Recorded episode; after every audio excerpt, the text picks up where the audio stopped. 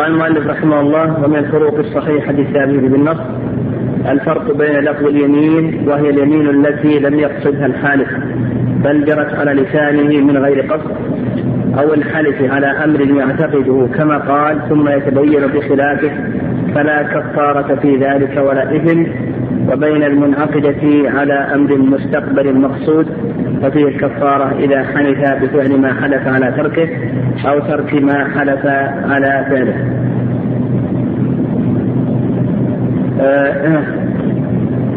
يقول المؤلف رحمه الله: هنا ذكر التفريق بين اليمين التي تجب فيها الكفارة واليمين التي لا تجب فيها الكفارة. وعلم أن الأيمان تنقسم إلى ثلاث أقسام: القسم الأول لغو اليمين، والقسم الثاني اليمين المكفرة التي تدخلها الكفارة، والقسم الثالث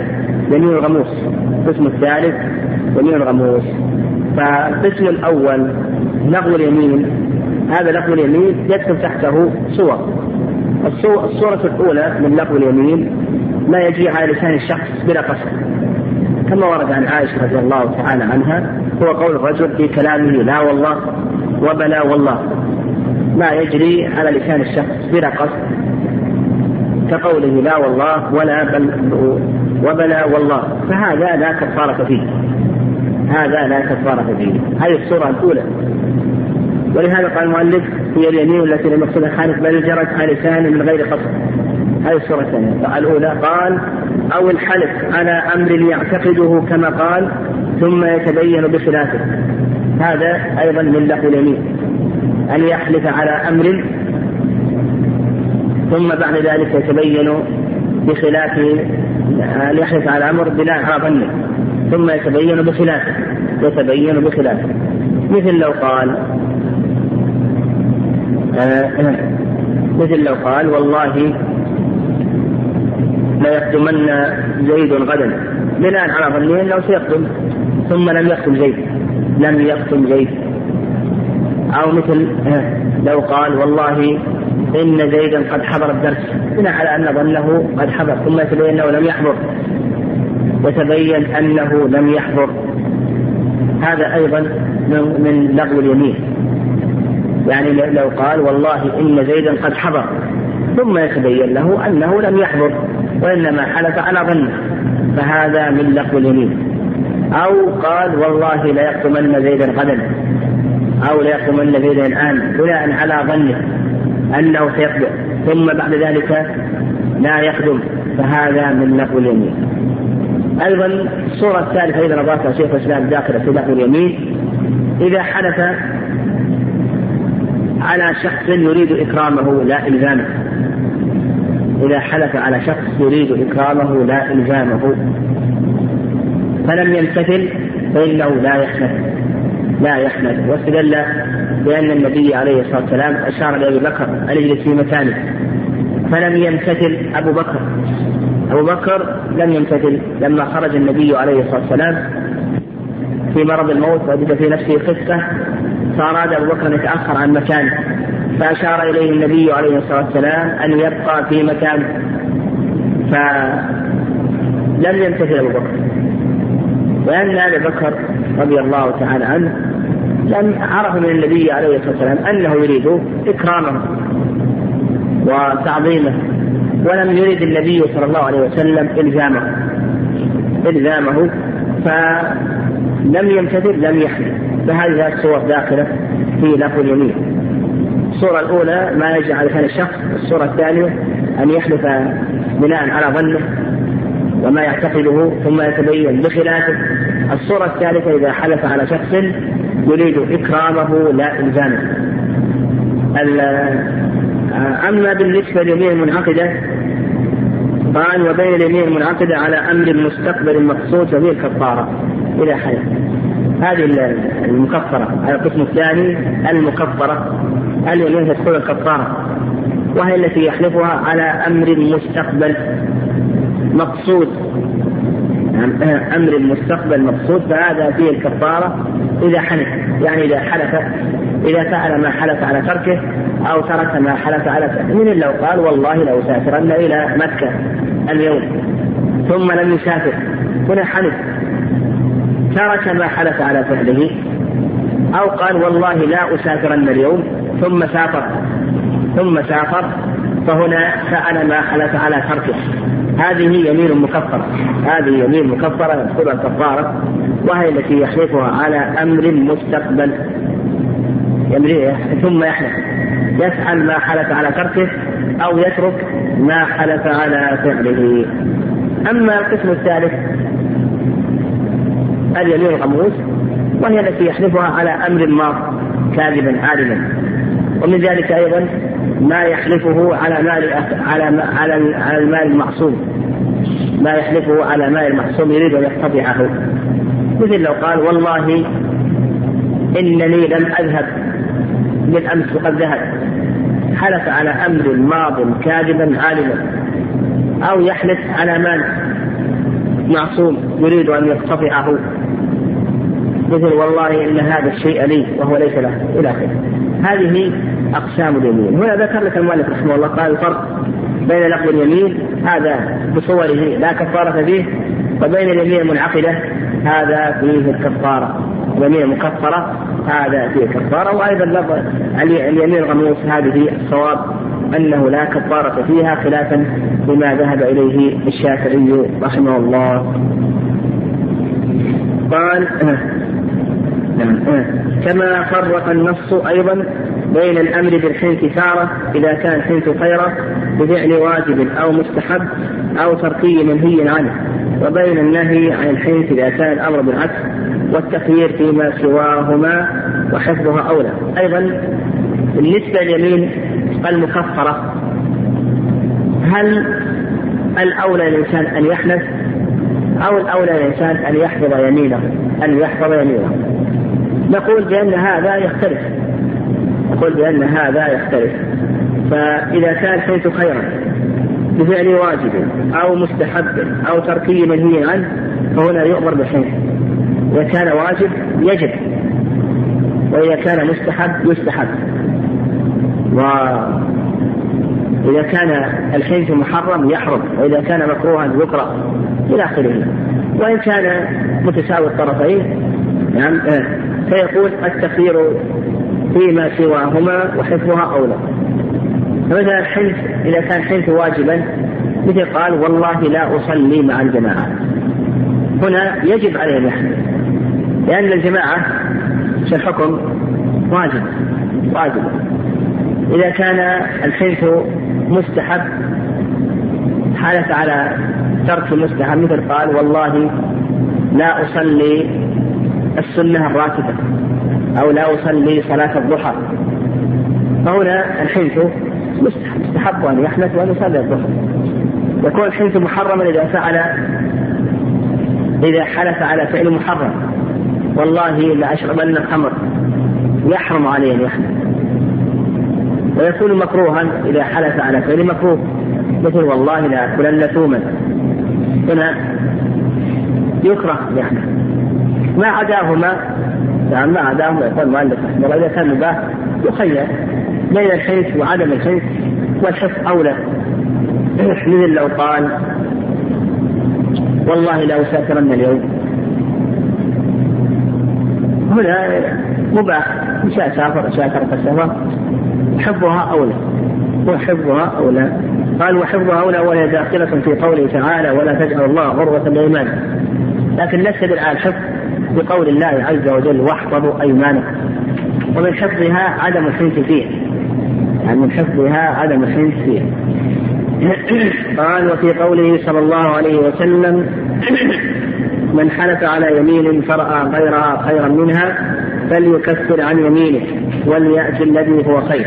قال ومن الفروق الضعيفة تفريق الأصحاب بين الحنث جاهلا أو ناسيا، حيث قالوا يحنث في طلاق الرعى دون اليمين بالله لتعلق الأول بحق الآدم، والصواب التسمية وأنه لا يحنث في الدنيا. هذا الصواب، أنه لا يحنث في الجميع، يعني إذا حلف إذا فعل ما حلف على تركه أو ترك ما حلف على فعله جاهلا أو ناسيا لا يحنث، سواء كان ذلك في الطلاق أو العتق أو اليمين بالله عز وجل. أما المذهب التبرير، المذهب إذا كان في اليمين يحنث، في اليمين لا يحنث، في الطلاق والعتق يحنث.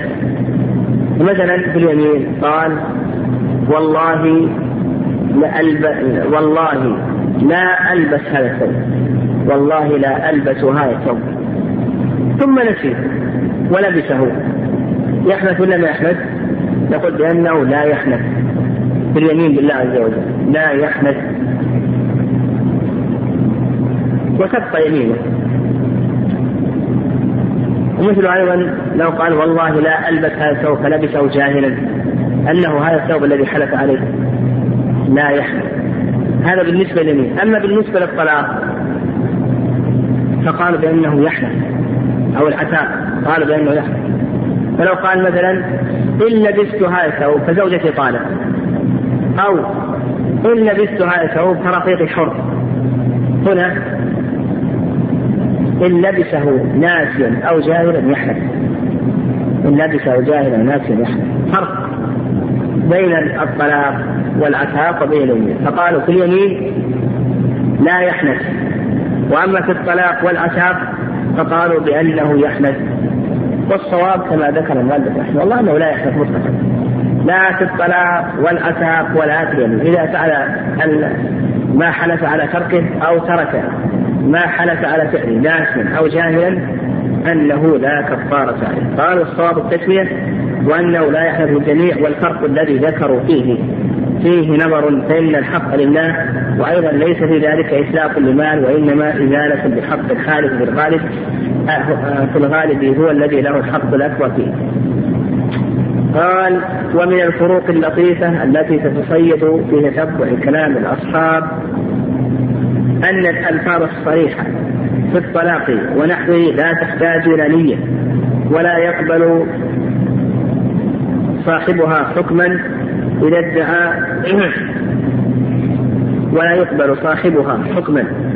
ادعى أنه أراد خلاف ما صرح به، والألفاظ المحتملة احتمالا بينا لغير مفهوم الظاهر منها يقبل صاحبها حكما لاحتمال إرادته، لأن احتمال إرادته قوي. والألفاظ التي تحتمل خلاف المفهوم احتمالا مرجوحا لا يقبل صاحبها حكما، ولكنه يدين. هنا المؤلف رحمه الله ذكر فرقا فيما يتعلق بألفاظ الطلاق. ألفاظ الطلاق ذكر المؤلف رحمه الله فرقا يتعلق بها، وأن ألفاظ الطلاق تنقسم إلى صريح وإلى كناية. الصريح هو الذي لا يحتمل إلا لفظ الطلاق، والكناية هو الذي يحتمل لفظ الطلاق وغيره، لفظ الطلاق وغيره. فنقول ألفاظ الطلاق تنقسم إلى قسمين: صريح لا يحتمل إلا الطلاق،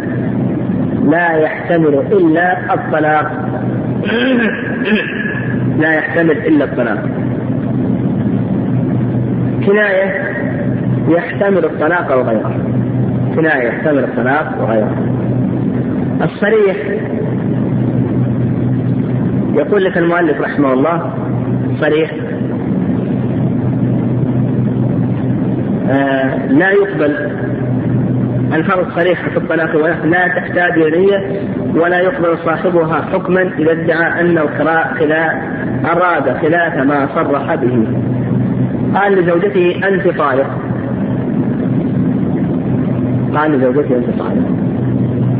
هنا مجرد أن يكون أنت طالق ما يقع الطلاق ولو لم ينوي الطلاق. طيب لو قال أنا أردت بقولي أنت طالق من وثاق، ما أردت منك أنت طالق من النكاح، هل يقبل منه حكما أو لا يقبل؟ يقول لك المؤلف رحمه الله لا يقبل.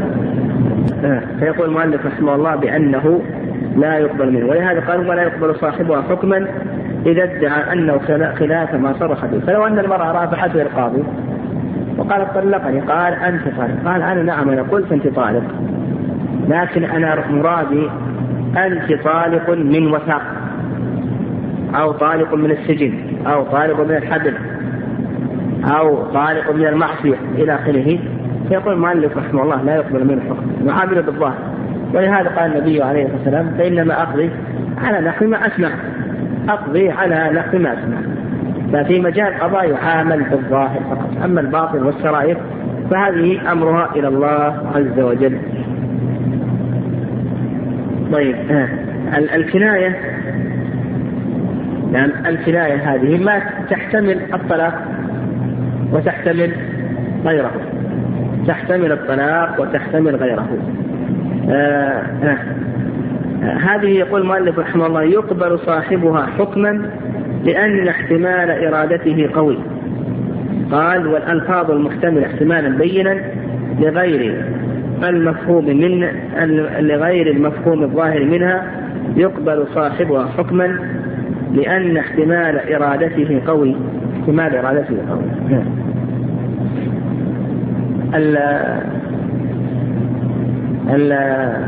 الكناية كما سبق لنا ما يحتمل الطلاق وغيره من الألفاظ، ما يحتمل الألفاظ وغيره، ما يحتمل الطلاق وغيره من الألفاظ. فإذا أراد خلاف الظاهر في الكناية وادعى أنه أراد خلاف الظاهر في الكناية فإنه يقبل منه حكما، يقبل منه حكما. مثل في الكناية مثل لو قال أنت مفسوقة، أنت مفسوقة، هذا يحتمل الطلاق ويحتمل غيره، ليس صريحا في الطلاق، ليس صريحا في الطلاق. فيقول المؤلف رحمه الله أولا نقبل. لو قال أنا قصدي أنت مفسوقة، أنت مفسوقة في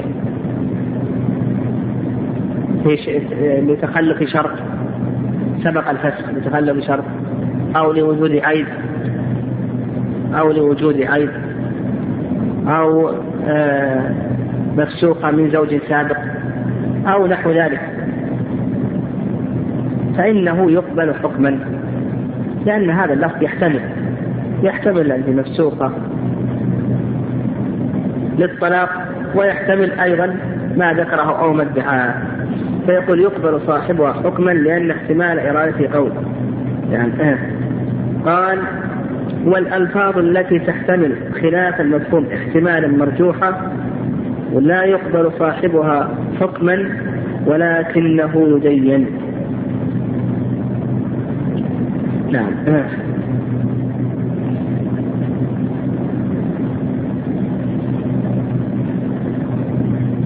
قال والألفاظ التي تحتمل خلاف المفهوم احتمالا مرجوحا لا يقبل صاحبها حكما ولكنه يدين. قال وهل الأولى للمرأة أن تدين زوجها في مثل هذه الأمور أو ترفعه الحاكم؟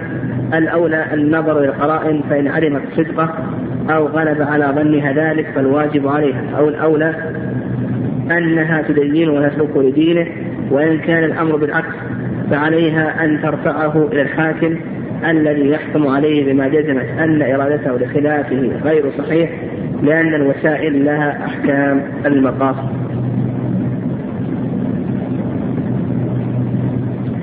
نعم. يقول المؤلف رحمه الله الألفاظ التي تحتمل خلاف المفهوم احتمالا مرجوحا لا يقبل صاحبها لكونها صريحة، لا يقبل صاحبها حكما. يعني مثلا قال أنت طالق ثم قال أنا أردت بقولي أنت طالق أي من وثاق، أو قال أنا أردت أنت طالق فسبق لساني وقلت أنت طاهر، أنا أردت أنت طاهر فسبق لساني وقلت أنت طالق. فهنا يقول المؤلف رحمه الله لا يقبل صاحبها حكما ويوكل إلى دينه. نعم، لا يوكل إلى دينه، يعني في القضاء لا نقبل حكما لو ترافع، لكن نكله إلى دينه. لكن مثل هذه الألفاظ هل للأولى للمرأة أن تدين زوجها في مثل هذه الألفاظ؟ قال أنت طالق، أنا ما قصدت أنت طالق، أنا قصدت أنت طاهر لكن سبق لساني. أو قال أنت طالق وأنا قصدي أنت طالق من وثاق أو طالق من سجن أو طالق من المعصية أو من أضواء الشيطان إلى آخره. فهل تدين؟ هل المرأة ترافع زوجها أو تدينه؟ نقول أما إن رافعته فلا يقبل الحكم.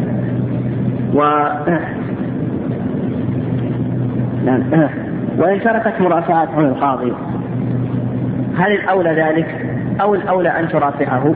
يقول المؤلف رحمه الله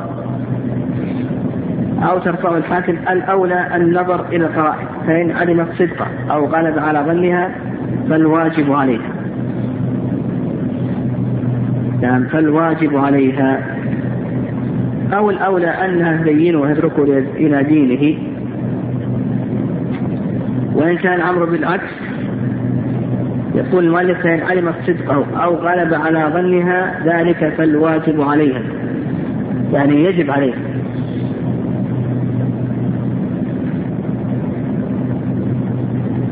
أن تتركه إذا قال أنت طالق وقال قصدي أنت طاهر وتعلم أنه صادق، تعلم أنه صادق أو يغلب على ظنها أنه صادق، فهنا ما يجوز لها ترافعه، لا يجوز لها ترافعه، ولكن يوكل إلى دينه، يوكل إلى دينه، نكله إلى دينه. وإن كان الأمر بالعكس فعليها أن ترفعه إلى الحاكم الذي يحكم عليه بما جزمت أن إرادته لخلافه غير صحيح، يعني الوسائل الأحكام القاصرة.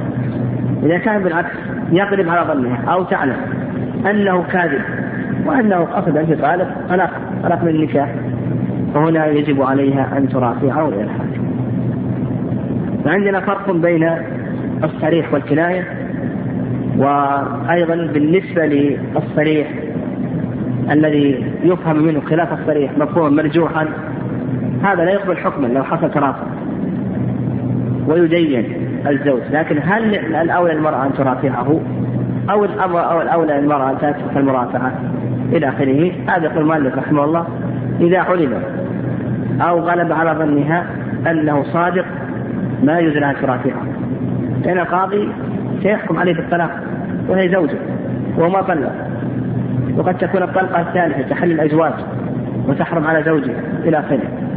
وإذا كان الأمر بالعكس يغلب على ظنها وتعلم أنه كاذب، فهنا يجب عليها أن ترافعه. قال ومن الفروق الصحيحة تفريقهم بين المسائل التي يخير فيها الإنسان بين أمرين فأكثر، بين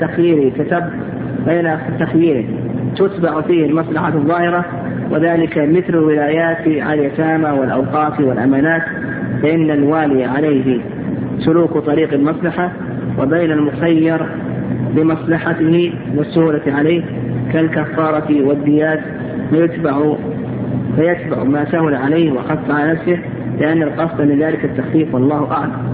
هذا أيضا يقول المؤلف رحمه الله من الفروق الصحيحة أن الإنسان إذا اختار لغيره فإن خياره خيار مصلحة، يتبع فيه المصلحة إذا اختار لغيره، وأما إن اختار لنفسه فإن خياره خيار تشحن، له الاختيار ليأخذ بالأخف وبالأغلب.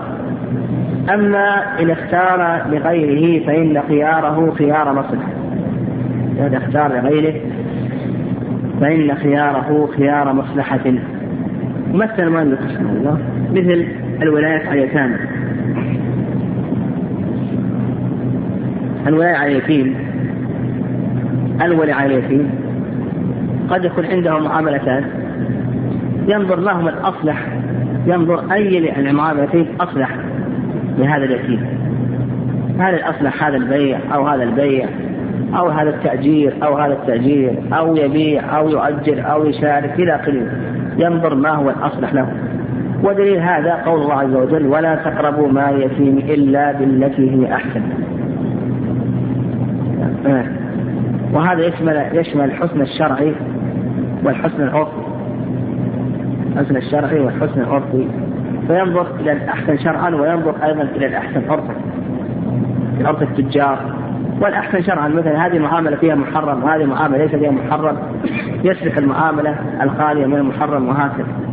والأوقات أيضا الأوقات، الوعي على الوقت، ينظر ما هو الأصح الوقت، هل الأصلح للوقت البيع أو الشراء أو التأجير إلى آخره، لما تقدم من الأعمال.